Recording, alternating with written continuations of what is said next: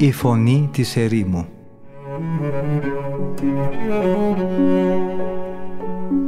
Συνομιλίες με τους Αγίους Πατέρες της ερήμου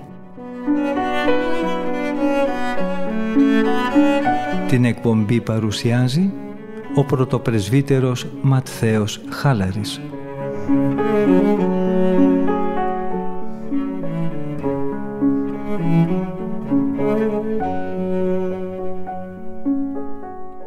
Αγαπητοί ακροατές και ακροάτριες, χαίρετεν Κυρίο. Από τον φιλόξενο και φιλόθεο ραδιοφωνικό διαδικτυακό σταθμό της Πεμπτουσίας ακούτε την εκπομπή «Η Φωνή της Ερήμου» που επιμελείται και παρουσιάζει ο πρωτοπρεσβύτερος Ματθαίος Χάλαρης. Στη σημερινή μας εκπομπή θα ολοκληρώσουμε τη συνομιλία των δύο πατέρων του πατρός Γερμανού και του Αβά Κασιανού με τον Αβά Μωυσή πάνω στο θέμα των λογισμών για να περάσουμε στη συνέχεια σε μια νέα συνάντηση που είχαν οι δύο αυτοί συμμοναστές και συνοδοιπόροι στην έρημο της Αιγύπτου με τον Αβά Πινούφριο και το θέμα της ταπείνωσης το οποίο συζήτησαν μαζί τους. Αρχίζουμε με μία ερώτηση που υπέβαλε ο πατήρ Γερμανός στον Αβάμο Εσύ. Η βασική αιτία, ερωτά ο πατήρ Γερμανός, που ευθύνεται για την τροπή η οποία μας παροτρύνει να κρατήσουμε κρυφούς τους λογισμούς μας, προέρχεται από γεγονότα όπως αυτό εδώ που κάποτε ακούσαμε. Στη Συρία ζούσε ένας μοναχός που όλοι τον εκτιμούσαν και τον σέβονταν περισσότερο από κάθε άλλον γέροντα. Όταν όμως ένας αδελφός πήγε κάποτε να του εξομολογηθεί με όλη του την απλότητα τους λογισμούς που τον βασάνιζαν, δεν βρήκε τίποτα καλύτερο αυτός ο γέροντας να του πει από το να επιτιμήσει με οργή τον μοναχό για το σφάλμα του. Τέτοιου είδους παραδείγματα μας κάνουν να κρύβουμε τους κακούς λογισμούς και να ντρεπόμαστε να τους αναφέρουμε στους γέροντες. Κάνοντας όμως έτσι, εκθέτουμε τον εαυτό μας και φυσικά δεν υπάρχει καμία περίπτωση να θεραπευτούμε. Απαντά ο Αβάς Μωυσής. Οι νέοι μοναχοί δεν έχουν όλοι τον ίδιο ζήλο, τη φρονιμάδα και την αρετή. Πολύ περισσότερο όμως δεν βρίσκουμε στους γέροντες την, τον ίδιο βαθμό τελειότητας και βιωμένης αρετής. Έτσι λοιπόν, αυτό που χαρακτηρίζει τον αληθινό πλούτο των γερόντων δεν είναι τα άσπρα τους μαλλιά, αλλά ο ζήλος που έχουν αυτοί επιδείξει κατά τη νεότητά τους και ακόμα οι κόποι που έχουν υπομείνει. Πάνω σε αυτός ο φως Σολομώντας λέει «Αν τίποτα δεν μάζεψες τα νιάτα σου, πώς θα ήταν δυνατόν κάτι να βρεις στα γυρατιά σου» και επίσης αυτό που φέρνει τιμή στα γυρατιά δεν είναι τα πολλά χρόνια. Η φρόνηση στον άνθρωπο αξίζει περισσότερο από τα άσπρα του μαλλιά και η άμεμπτη ζωή του μετράει πιο πολύ από τη μεγάλη ηλικία.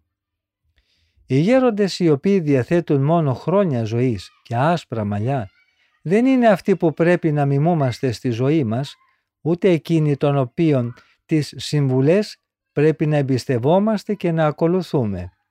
Τέτοιου είδους σεβασμό πρέπει να αποδίδουμε μόνο σε αυτούς τους γέροντες που ξέρουμε ότι έζησαν κατά τη νεότητά τους άμεμπτη και άξια κάθε σεβασμού ζωή και κυρίως ότι αυτοί που οδηγετήθηκαν όχι από υπερήφανο πνεύμα αλλά κάτω από τις παραδόσεις των γερόντων. Αλίμονο όμως. Οι περισσότεροι γερνούν μέσα στη χλιαρότητα και στη ραθυμία που τους διακατήχε από τα εφηβικά τους ακόμη χρόνια και ζητούν να επιβληθούν και να κατευθύνουν τους νεότερους με βάση όχι την εμπειρία της ζωής τους, αλλά με μοναδικό προσόν τους τον αριθμό των χρόνων τους. Σε αυτούς λοιπόν πολύ σωστά απευθύνεται εκείνο που ο Κύριος λέει με το στόμα του προφήτη Οσιέ. Ξένοι κατέφαγαν τη δύναμή του, αλλά αυτός δεν το νιώθει. Άσπρισαν τα μαλλιά του, αλλά αυτός δεν το κατάλαβε. Λέω λοιπόν ξεκάθαρα, συνεχίζω αβάσμο εσείς, ότι εκείνο που κάνει έναν τέτοιον αμελή γέροντα να γίνεται για τους νέους παράδειγμα άξιο προς μίμηση, δεν είναι η αξιοσέβαστη ζωή του, ούτε ο ζήλος των νέων μοναχών, οι οποίοι θέλουν να ακολουθήσουν το μοναχικό ιδανικό του, αλλά είναι αποκλειστικά και μόνο ο αριθμός των χρόνων της ζωής του. Εκμεταλλεύεται ο υποκριτής εχθρός τα λευκά μαλλιά αυτών των ανθρώπων για να ξεγελάσει τους νέους, παρουσιάζοντάς τα σαν σημείο και ένδειξη μιας κάποιας αυθεντίας. Με τη μεγάλη του ικανότητα ο πονηρός εποφελείται από παραδείγματα τέτοιων αδόκιμων γερόντων για να ρίξει και να παγιδεύσει ακόμα και αυτούς που είτε παρακινούμενοι από άλλους είτε υπακούοντας στο κάλεσμα της καρδιάς τους έχουν μπει στο μονοπάτι της τελείωσης.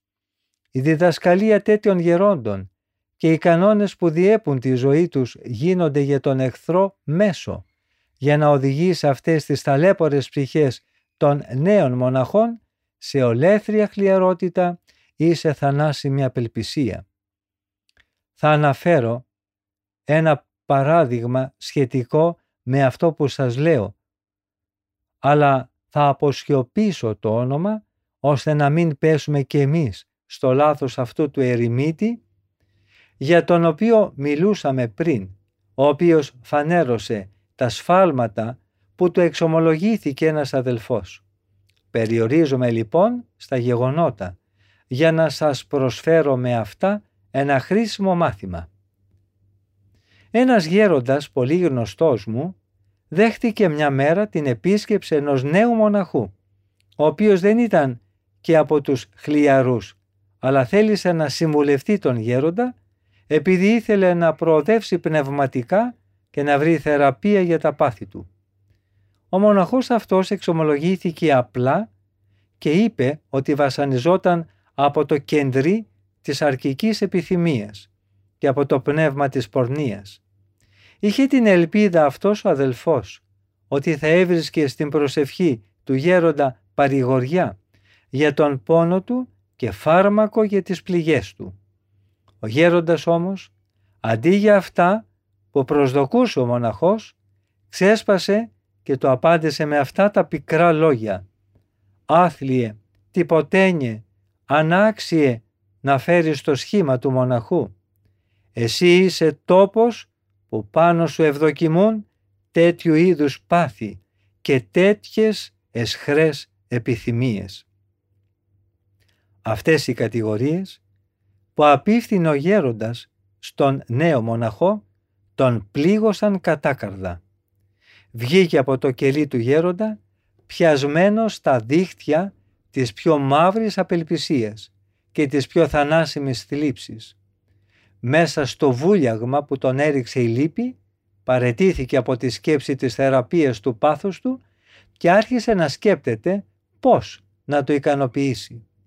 Ήταν απορροφημένος από αυτή τη σκέψη όταν συνάντησε στο δρόμο του τον Αβά Απολό, τον πιο προχωρημένο πνευματικά γέροντα της περιοχής.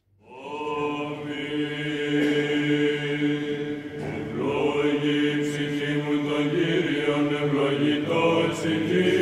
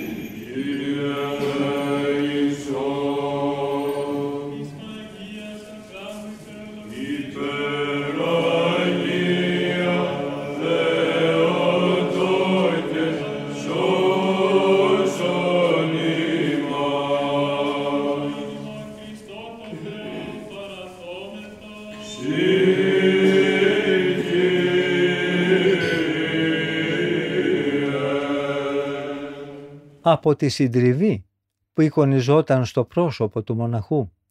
Ο γέροντας Απολό κατάλαβε την οδύνη του και τη βίαιη μάχη που διεξαγόταν σιωπηλά στα βάθη της ψυχής του.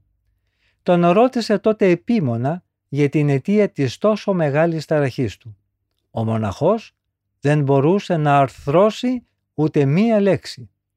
Ο Αβάς Απολό αμέσως κατανόησε τι μπορούσε αυτό να σημαίνει. Δεν ήταν ασφαλώς χωρίς λόγο το ότι του έκρυβε ο μοναχός την αιτία της θλίψης του, η οποία άλλωστε προδιδόταν από την έκφρασή του. Τότε ο γέροντας Απολό προχώρησε σε απανοτές ερωτήσεις για να εξακριβώσει την αιτία αυτού του κρυφού πόνου. Ο νεαρός μοναχός πιάστηκε στα δίχτυα των ερωτήσεων και τέλος τα εξομολογήθηκε όλα. Ο μοναχός είπε ότι επειδή σύμφωνα με τη γνώμη του γέροντα, τον οποίο συμβουλεύτηκε, ήταν ανάξιος να φέρει το σχήμα του μοναχού και επειδή δεν υπήρχε πια τρόπος για αυτόν να χαλιναγωγήσει τις παραφορές της σάρκας του, ούτε να βρει από κάπου αλλού γιατριά στον πειρασμό του, είχε αποφασίσει να εγκαταλείψει πια τη μοναχική ζωή και να γυρίσει στον κόσμο για να παντρευτεί. Ο Αβάς Απολό άρχισε τότε να τον παρηγορεί απαλά, με λόγια γεμάτα τρυφερότητα. Του είπε ότι την ίδια διέγερση και τις ίδιες επιθέσεις του πάθους είχε και αυτός καθημερινά και κατέληξε. Δεν πρέπει λοιπόν να πέφτουμε στην απελπισία, ούτε να εκπλητόμαστε από την βιαιότητα του πειρασμού.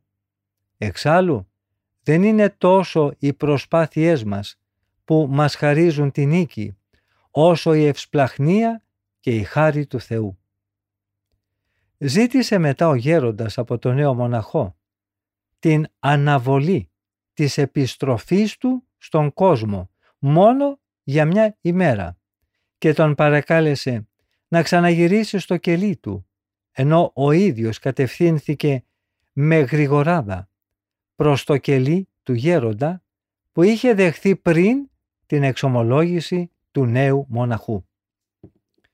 Καθώς πλησίαζε προς τα εκεί, άρχισε να προσεύχεται με δάκρυα και με υψωμένα τα χέρια λέγοντας «Κύριε, εσύ μόνο επιβλέπεις με σπλαχνικό βλέμμα και γνωρίζεις τις δυνάμεις του καθενός, αλλά και την αδυναμία της φύσης μας. Εσύ μόνος επίσης γνωρίζεις να χορηγείς με τρόπο μυστικό τα κατάλληλα φάρμακα. Κάνε, σε παρακαλώ Κύριε, να μεταφερθεί ο πειρασμός του νέου αυτού μοναχού στην ψυχή τούτου του γέροντα, για να μάθει έτσι, έστω και στα γεράματά του, να συγκαταβαίνει στην αδυναμία όσων θλίβονται και να συμπονά την αστάθεια της νεότητας. Καθώς τελείωνε τη θερμή αυτή προσευχή, βλέπει ξάφνου ένα απέσιο και αποκρουστικό όν, όρθιο μπροστά στο κελί του γέροντα, να εκτοξεύει εναντίον του πύρινα βέλη. Ο γέροντας μετά από αυτή την προσβολή βγήκε αμέσως από το κελί του και άρχισε να τρέχει σαν μεθυσμένος και παράφρονας προς όλες τις κατευθύνσεις. Έμπαινε και έβγαινε συνεχώς από το κελί ανίκανος να παραμείνει πλέον μέσα σε αυτό. Στο τέλος πήρε με γοργό βήμα τον ίδιο δρόμο που είχε πάρει πριν ο νέος μοναχός για να επιστρέψει στον κόσμο.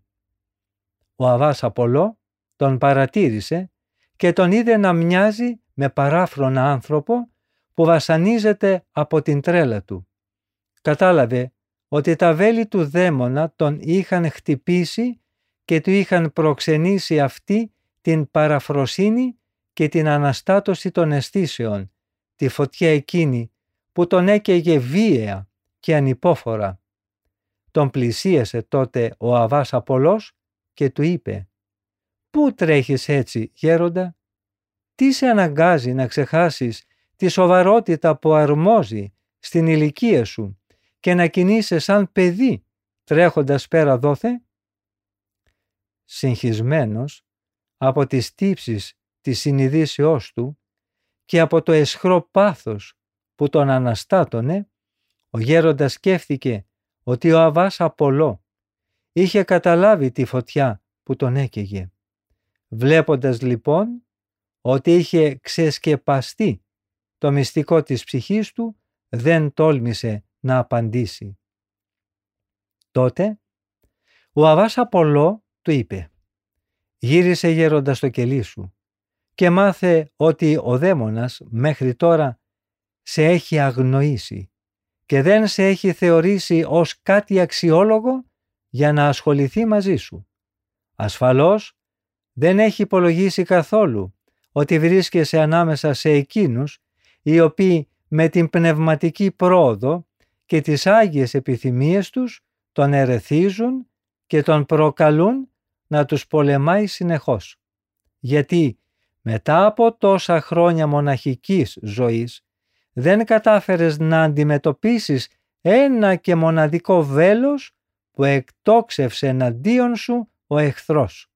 Και όχι μόνο δεν μπόρεσες να το αποκρούσεις, αλλά δεν κατάφερες ούτε καν να αναβάλεις την εκπλήρωση της επιθυμίας σου, έστω και για μία μόνο ημέρα.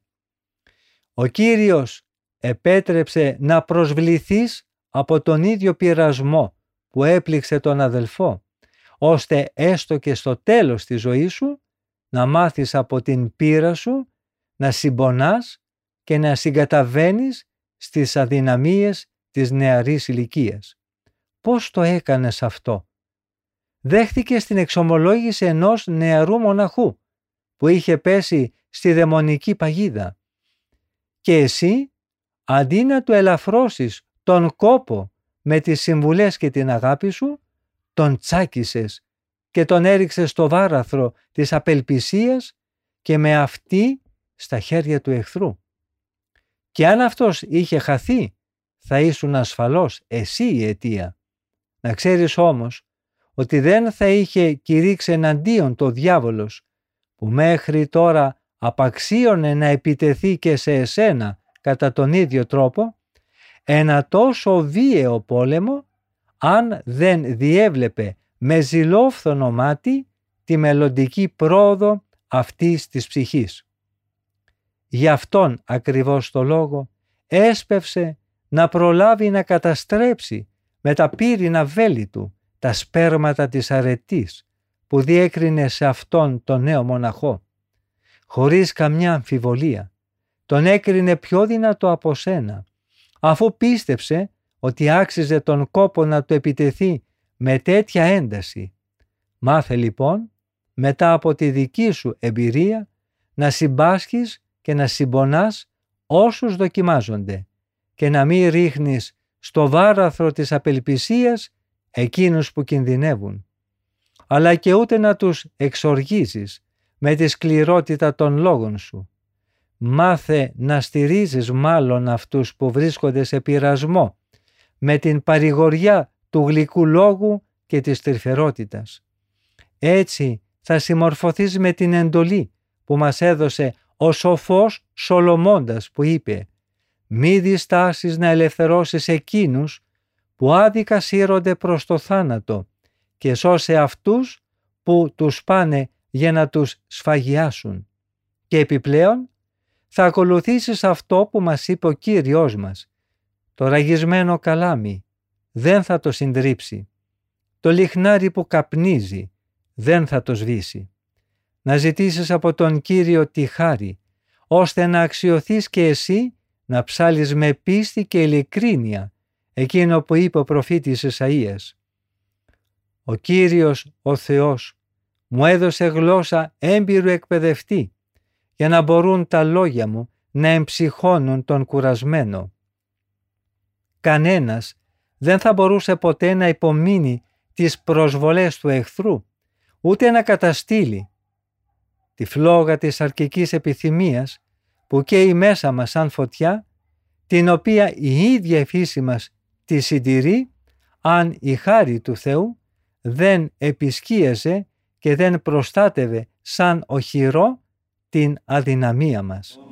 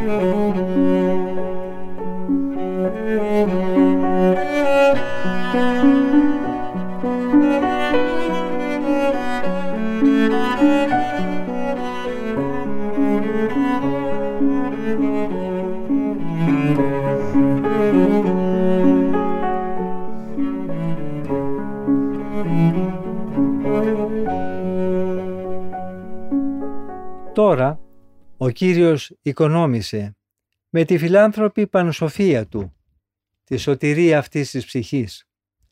Απελευθέρωσε ο Θεός αυτόν τον νέο από ένα τόσο φοβερό πειρασμό.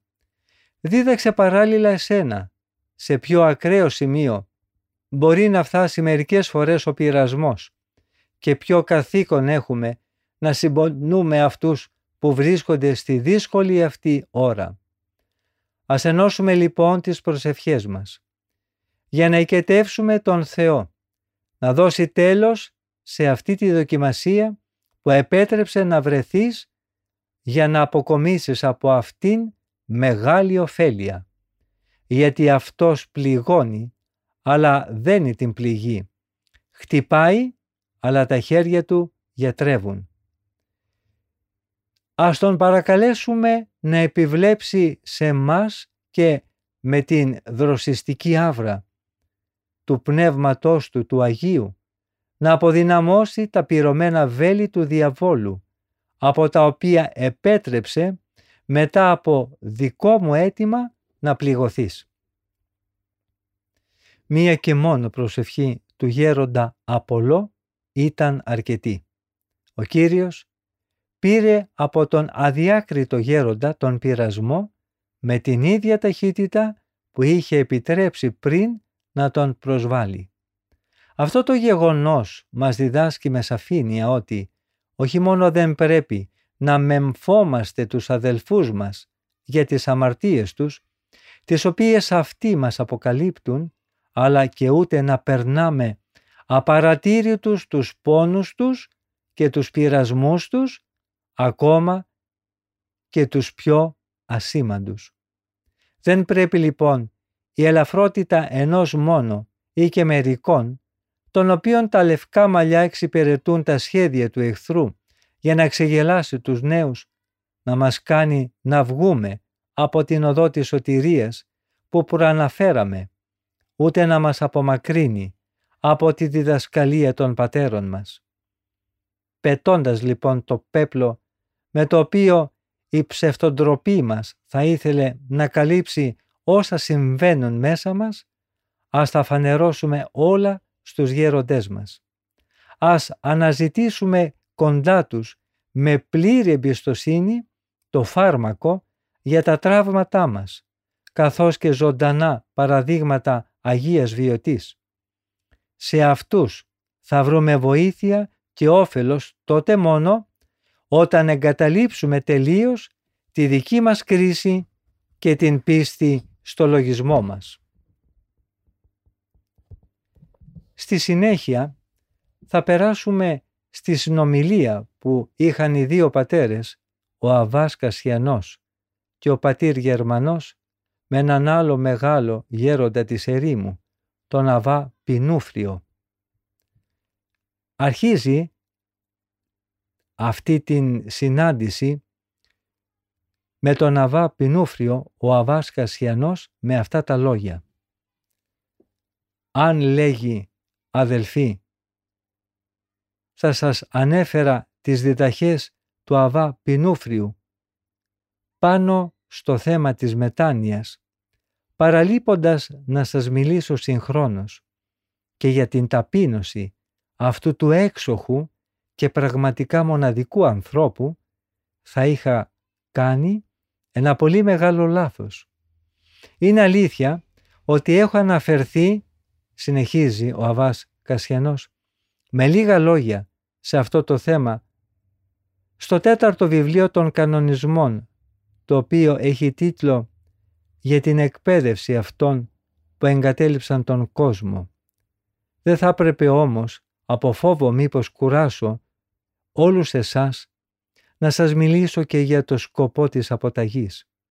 Γιατί ενδεχομένως πολλοί από αυτούς που θα διαβάσουν αυτήν εδώ την ομιλία και θα την ακούσουν άλλοι, δεν θα έχουν υπόψη τους όσα έχω καταγράψει στο βιβλίο που ανέφερα πριν και έτσι να μειωθεί το κύρος της διδασκαλίας του Αβά Πινούφριου εφόσον ο αναγνώστης ή ο ακροατής θα αγνοεί την αξία αυτού που την προσφέρει. Ο Αβάς Πινούφριος ήταν ιερομονόχος και ηγούμενος ενός μεγάλου μοναστηριού που βρισκόταν κοντά στην Πανεφό, μια πόλη της Αιγύπτου. Οι αρετές και τα θαύματα που επιτελούσε ο Αβάς Πινούφριος τον είχαν κάνει ονομαστό σε ολόκληρη τη γύρω περιοχή. Οι άνθρωποι τον τιμούσαν τόσο πολύ, ώστε ο Αβάς Πινούφριος έφτασε να πιστεύει ότι με την δόξα και τους επένους που δεχόταν από τους ανθρώπους είχε ήδη εισπράξει τους καρπούς των κόπων του. Ο φόβος λοιπόν μήπως η και ανώφελη τιμή των ανθρώπων που του ήταν ιδιαίτερα δυσάρεστη και ενοχλητική, τους στερούσε τους καρπούς της αιώνιας ζωής, τον έκανε να φύγει κρυφά από το μοναστήρι του και να καταφύγει στην πιο απόμακρη περιοχή όπου ασκούνταν οι τυβενισιώτες μοναχοί. Ο Αβάς Πινούφριος δεν αναζήτησε βέβαια την απομόνωση της ερήμου και την ησυχία για να ζήσει σύμφωνα με το θέλημά του, καθώς βλέπουμε να κάνουν πολλές φορές με αλαζονική έπαρση κάποιοι αδόκιμοι μοναχοί, οι οποίοι φεύγουν γιατί δεν θέλουν πια να υπομένουν τον κόπο της υπακοής μέσα στο κοινόβιο. Ο Αβάς Πινούφριος διάλεξε και πάλι το ζυγό της κοινοβιακής ζωής και εγκαταβίωσε σε αυτό το φυσμισμένο μοναστήρι των Τιβενισιωτών. Φόρεσε ρούχα κοσμικού ανθρώπου από φόβο μήπως τον προδώσει η ενδυμασία του μοναχού και μετά κτύπησε την πόρτα του μοναστηριού. Οι πατέρες εκεί τον άφησαν, όπως συνήθιζαν, πολλές μέρες να περιμένει. Εκείνος έκλαιγε και έβαζε μετάνοια σε όλους υπομένοντας κάθε περιφρονητικό λόγο που εξτόμιζαν εναντίον του, γιατί ήθελαν να δοκιμάσουν τη γνησιότητα της επιθυμίας που είχε για να μείνει στο μοναστήρι. Ο λόγος που σε κάνει να θέλεις την καλογερική τώρα στα γεράματά σου, του έλεγαν, δεν είναι ο ζήλος σου για τη μοναχική ζωή, αλλά η ανάγκη να βρεις γεροκομείο προς διατροφή. Τελικά όμως, μετά από μερικές ημέρες τον δέχτηκαν. Υπήρχε εκεί ένας νεαρός αδελφός, στον οποίον είχαν αναθέσει το διακόνημα του Κυπουρού. Σε αυτόν παρέδωσαν τον Αβά Πινούφριο για βοηθό του. Ο Αβάς Πινούφριος εκτελούσε όλα όσα τον πρόσταζε ο προϊστάμενός του και όσα επίσης απαιτούσε το διακόνημά του με άγια ταπείνωση και προκαλούσε σε όλους τον θαυμασμό. Επιπλέον, εποφελείτο και από τη νύχτα για να εκτελέσει κρυφά ορισμένες αναγκαίες εργασίες τις οποίες απέφευγαν να κάνουν οι άλλοι μοναχοί επειδή τις βαριούνταν ή τις συχαίνονταν. Βλέποντας το πρωί η αδελφή ότι είχε ήδη γίνει μια δουλειά τόσο πολύ χρήσιμη έμεναν κατάπληκτοι και απορούσαν για το ποιος άραγε την είχε κάνει.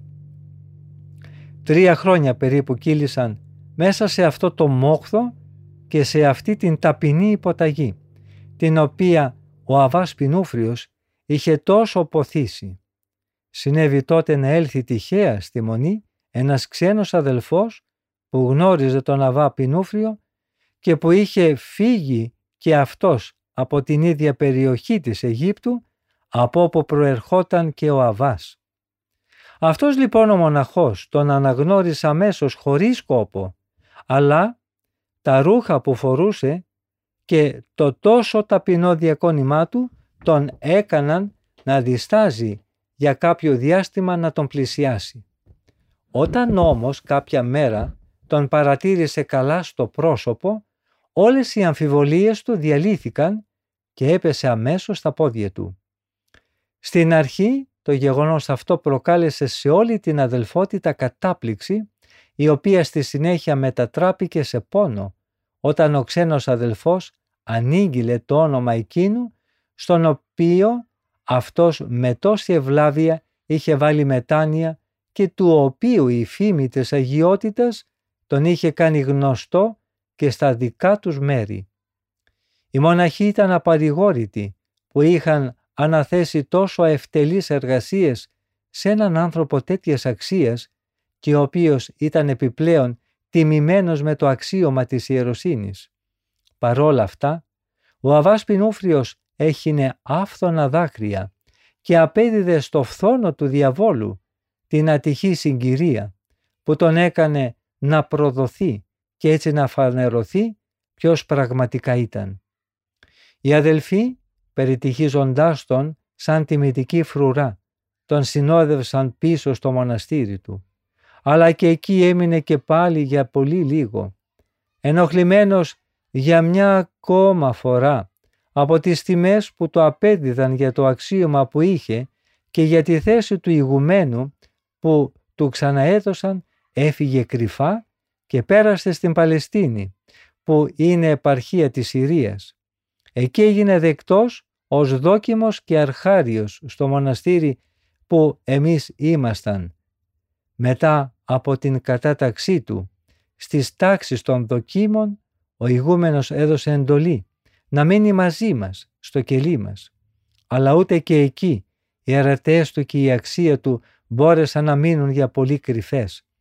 Αφού αποκαλύφθηκε η ταυτότητά του, με τον ίδιο τρόπο, όπως παλαιότερα, οδηγήθηκε για μια ακόμη φορά στο μοναστήρι του, με τις πιο μεγάλες εκδηλώσεις σεβασμού και τιμής.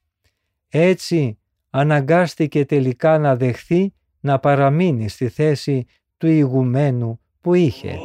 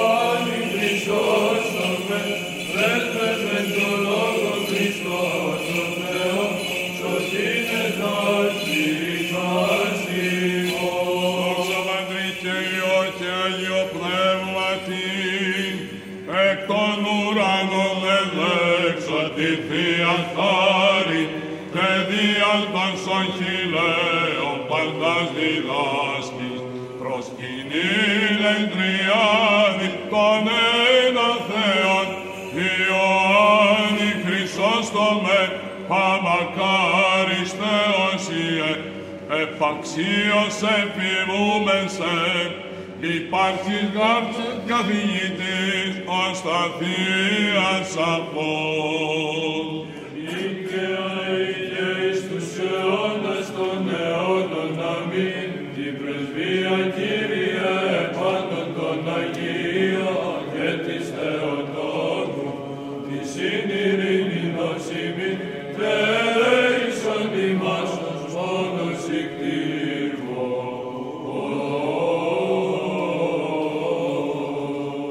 Ικτήρβο. Όταν λίγο καιρό αργότερα η επιθυμία μας να διδαχθούμε από τη σοφία των πατέρων της ερήμου μας παρακίνησε να φτάσουμε στην Αίγυπτο, αρχίσαμε με αισθήματα πέρα του σεβασμού να τον αναζητάμε λαχταρώντες πότε θα τον συναντήσουμε.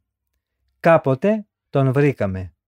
Μας δέχτηκε και τους δύο, και εμένα, τον Κασιανό και τον αδελφό μου Γερμανό, με πολλή ευγένεια και αγάπη. Μας τίμησε μάλιστα τόσο σαν παλαιοί συγκάτοικοι που ήμασταν, ώστε μας φιλοξένησε, όπως εμείς είχαμε παλαιότερα κάνει, στο δικό του κελί, το οποίο το είχε κτίσει στην πιο απόμερη γωνιά του κήπου. Εκείνη την ημέρα γινόταν η επίσημη είσοδος στις τάξεις των μοναχών ενός νέου που είχε κοινοβιάσει εκεί. Ο Αβάς Πινούφριος λοιπόν απίφθινε σε αυτόν τον σχετικό κατηχητικό λόγο που περιέχει τις αυστηρές και υψηλές αρχές τις οποίες καταγράφω με συντομία στο τέταρτο βιβλίο των κοινοβιακών κανονισμών. Το ύψος της αληθινής αποταγής μας φάνηκε μετά από αυτά που ακούσαμε τόσο υπέρλογο και θαυμαστό που δεν μπορούσαμε να πιστέψουμε ότι η μικρότητά μας θα ήταν ποτέ ικανή να φτάσει τόσο ψηλά. Αποθαρρυμένη λοιπόν και γεμάτη απογοήτευση για τη δική μας πνευματική κατάσταση, δεν προσπαθήσαμε πλέον να του αποκρύψουμε την πίκρα των λογισμών μας, η οποία άλλωστε καθρεπτιζόταν ξεκάθαρα στο πρόσωπό μας. Ξαναγυρίσαμε πάλι στον Αβά Πινούφριο με ανήσυχο πνεύμα και όταν εκείνος ζήτησε να μάθει το λόγο αυτής της τόσο μεγάλης λύπης, ο πατήρ Γερμανός, αναστενάζοντας βαθιά, του απάντησε «Η ομιλία σας, γέροντα, μας άνοιξε άγνωστους δρόμους. Μας φανέρωσε το απόκρυπνο μονοπάτι της τέλειας αποταγής και διώχνοντας, όπως τα λέγαμε, τα σύννεφα που σκοτίνιαζαν τα μάτια μας, μας φανέρωσε ότι αυτό το μονοπάτι διασχίζει τους εθέρες και φτάνει μέχρι τους ουρανούς. Αλλά όσο πιο εξαίσιο και υψηλό είναι αυτό, τόσο πιο βαθιά είναι και η επελπισία στην οποία εμείς πέφτουμε. Αν παραβάλουμε το μέγεθος του σκοπού της αποταγής με τις ισχνές δυνάμεις μας και αν συγκρίνουμε το βάθος της άγνοιάς μας με το άπειρο ύψος της αρετής που μας φανερώσατε, όχι μόνο θα νιώσουμε ανίκανοι να φτάσουμε ως εκεί, αλλά θα δούμε τους εαυτούς μας να πέφτουν χαμηλότερα από εκεί που τώρα βρισκόμαστε. Τσακισμένοι από το βάρος της αποθάρρυνσης, νιώθουμε πως έχουμε πέσει πιο κάτω και από τη συνηθισμένη πνευματική κατάστασή μας. Ένα και μοναδικό μόνο πράγμα μπορεί να μας βοηθήσει και να γιατρέψει τις πληγές μας.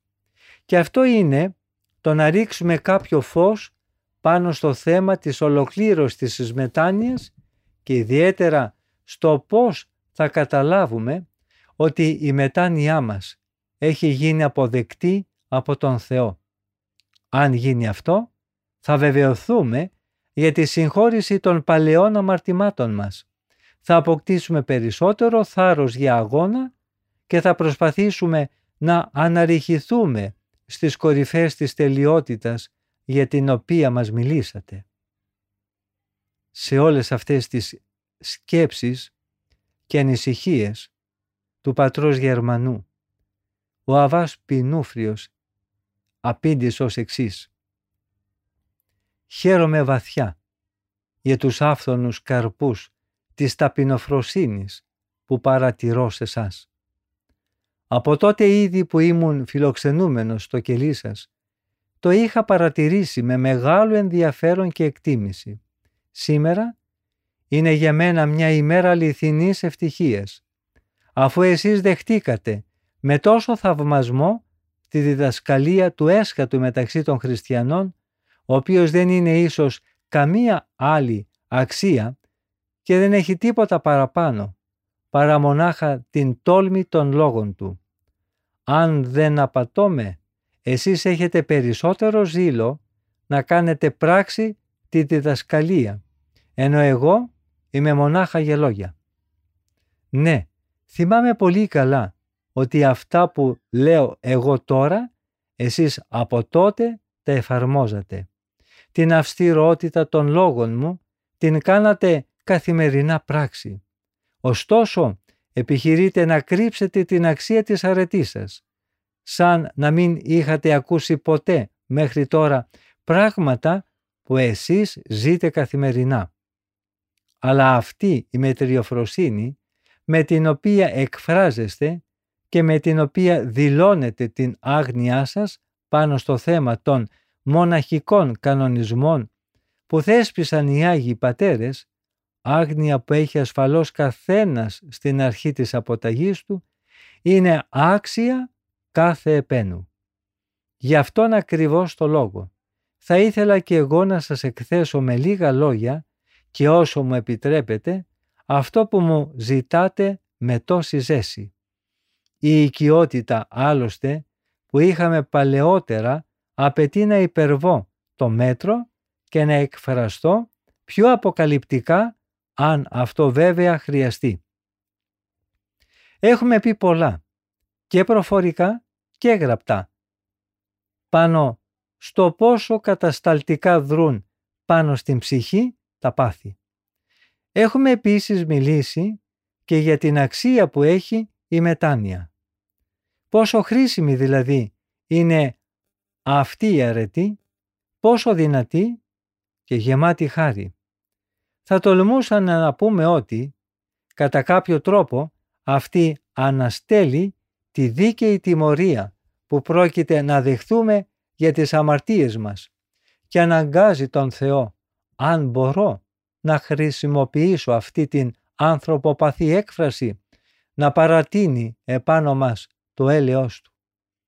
Η σύνεση όμως που έχετε από φυσικού σας και η ακούραστη μελέτη της Αγίας Γραφής που κάνετε σας έχει εξομοιώσει με αυτές τις αλήθειες, οι οποίες σας έθρεψαν από την πρώτη κιόλας περίοδο της αποταγής σας.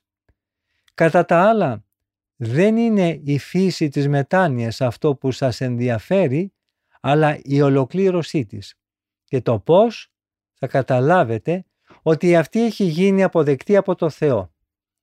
Με σπάνια οξυδέρκεια εσείς στρέφετε πολύ σωστά την ερώτησή σας πάνω σε θέματα που οι άλλοι δεν έχουν καν επισημάνει.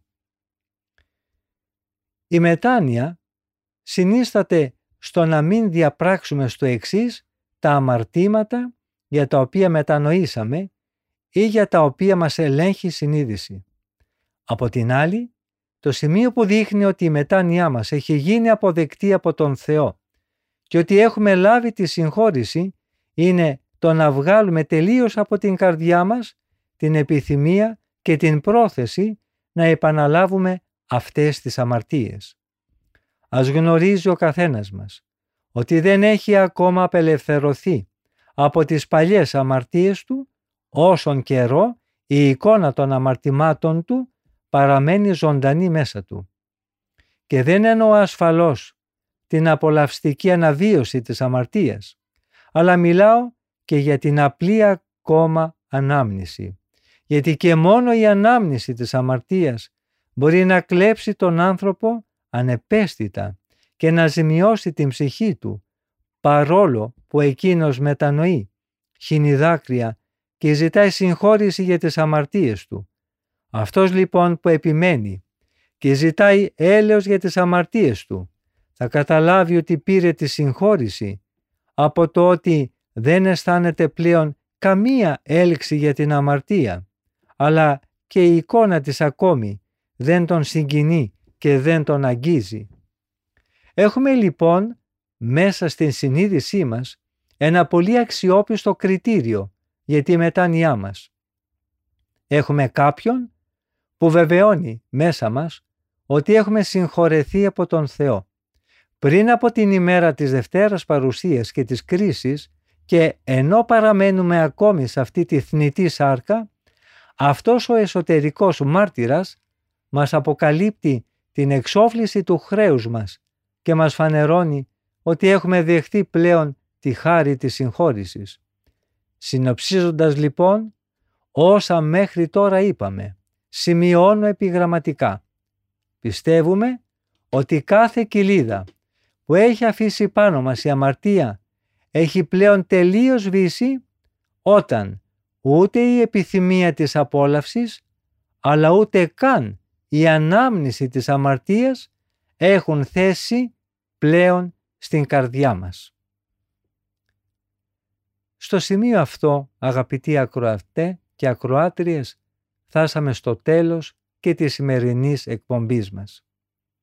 Ευχαριστούμε πολύ όλους και όλες εσάς που είχατε την καλοσύνη να μείνετε μαζί μας ακούγοντας τα σοφά λόγια των Αγίων Πατέρων της Ερήμου. Θα συναντηθούμε και πάλι στην ίδια ραδιοφωνική συχνότητα της Πεμπτουσίας την επόμενη εβδομάδα, την ίδια μέρα και ώρα. Από τον ομιλούντα και τον τεχνικό ήχου θερμές ευχές για μια ευλογημένη μέρα. Ο Θεός με θυμών.